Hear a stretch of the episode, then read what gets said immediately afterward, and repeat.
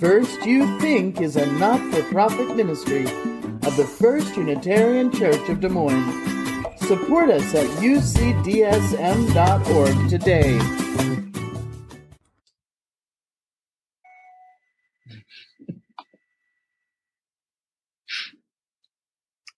Ron, Linda, and I will be sharing our reflections this morning. Buckminster Fuller said, You never change things by fighting the existing reality. To change something, build a new model that makes the existing model obsolete. Well, one of those new models is the concept of buen vivir, which is Spanish for living well. Jocelyn Mercado wrote, Our Western worldview is based on a never ending development, an emphasis on the rights of the individual, personal salvation, and capitalism. We are taught from an early age that materialism and consumption are necessary aspects of life. There is an ever present dualism which separates society from nature. Now, this concept was, was embraced in parts of Latin America because they noticed that development projects, which were to bring wealth, ended up extracting natural resources and poverty levels increased. The indigenous people who lived there lived in a sustainable and peaceful manner, and they did not feel that the Western ways were benefiting them. And the people in this area also highly valued preserving, protecting, and respecting nature, which is a valuable part of the community. The constitutions of Ecuador and Bolivia today, in fact, reflect that concept. The indigenous traditions that have existed for centuries allows these cultures to live sustainably and in many cases without a need for money or traditional jobs. Work is shared, food is distributed to those who need it most. The only resources from the environment are those that are needed for survival nature is not harmed and is allowed to regenerate in order to enhance the lives of future generations. The non human life forms, such as plants, animals, the earth, spirits of the ancestors, have their own free will and feelings and are respected as such. This concept is really a radical departure from the current predominant worldview, yet parts of it have crept into Western culture. For example, some of you may be aware that austere living is becoming popular. That is the adopting of a zero waste lifestyle, the tiny house movement, and returning to a natural vegetarian diet. As well, eco friendly practices or green practices can be found in a number of businesses and corporations. And using alternative energy sources to reduce consumption and the deletion of natural resources can also lead to sustainability. Now, buen vivir is a visionary concept, it's a portal into the era of the great social change. It opens our eyes to what could be possible and positions us to reach a greater understanding of our own human potential. With that, we invite you to join with the Pachamama Alliance and find out how you can take action toward ta- changing the paradigms of our modern world. Engage with our collective responsibility as human beings for our role in shaping the evolution of life on Earth. I am Linda Lemons, and my pronouns are she, her, and hers. I come with deep gratitude for my 33 year relationship with Unitarian Universalism and the challenges, joys, resources, opportunities, and lens or worldview it has offered me. With this gratitude, I share my reflections regarding the pathways to a new Earth Day story and for the challenging experience of integrating the foundational values of a new story into my mind, heart, and body based on a desire to know for myself what I can offer and what is mine to do.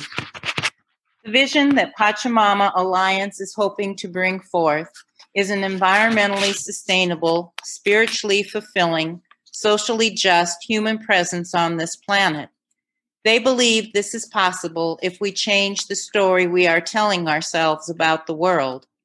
I think the UUs describe this as our ongoing search for truth and meaning, and the Buddhists would use language of mental formations and with awareness and compassion of the pain, we move from being stuck in suffering to see with new eyes the pathway to act and move forward. So I ask myself, what if we viewed the world from the prophecy of the eagle and the condor? and we knew it was now time to soar together in the sky, bringing forth the new level of consciousness, one that values the interconnected gifts of the female eagle and the male condor, knowing intuitively the timing of which quality was needed to move forward. What if we could grieve when it was time to grieve, clarifying what we wanted to take with us and what was time to leave behind? Wow, Think of all the rigid dualities, walls of separation, blaming, attacking, shaming, hiding, and denying we could transform. So, the contribution I offer for our consideration as we bring forth a new Earth Day story is naming the practice and skills to be aware, valuing the importance of slowing down, breathing, and focusing on the current moment even if it is a pandemic that has to teach us this. To notice what we are experiencing in our minds, bodies, and hearts, allowing ourselves to see the violence and losses in ourselves and the world, being in community with others who understand this practice, and then knowing when it is time to offer one gifts, one's gifts or take action whether that be of the spider weaving a web or a cat climbing a tree and bringing forth an environmentally sustainable, spiritually fulfilling, socially just world for all, a new dream for humanity. My name is Ron Heidemann. My pronouns are he, him, and his. In the article, How Social Justice and Environmental Justice Are Intrinsically Interconnected, Author Haley Hansel writes The interconnectedness of daily human life and the state of the earth often goes unexamined. But at this point in human history, we cannot afford to separate these conversations. The assumptions that many people carry that the earth is separate from us and thus exploitable are paralleled by assumptions that some people are different and inherently disposable. When some people have access to resources that help them relieve climate impacts while others don't, that becomes a social justice issue. A UN report on climate change stated that it is the poor who will suffer the most as the effects of climate change continue. People who are marginalized are especially vulnerable to climate change, it said.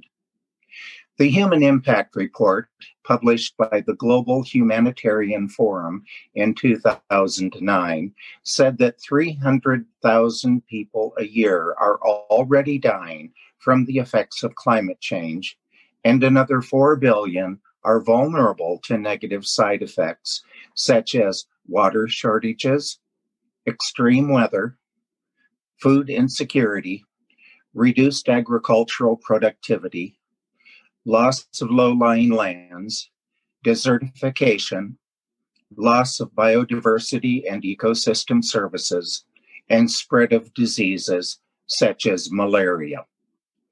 Although these effects are not exclusive to the poor, the poor have limited ability to cope with them. A decline in crop yields will first and foremost affect the countries and the people who aren't able to afford higher priced crops. The poor are also hit hardest in weather related disasters, such as heat waves or storm surges. And the number of natural disasters between 2000 and 2009 was around three times higher than in the 1980s almost entirely because of climate related events. As the poor find themselves subject to these adversities, it makes it even more difficult to fight poverty. Pachamama Alliance Iowa values experiencing the interconnected web of all existence. We acknowledge we each will be continuing to change and evolve as we all transition to an ecological, restorative, resilient, life affirming worldview where we are accountable for how our actions impact both ourselves and others.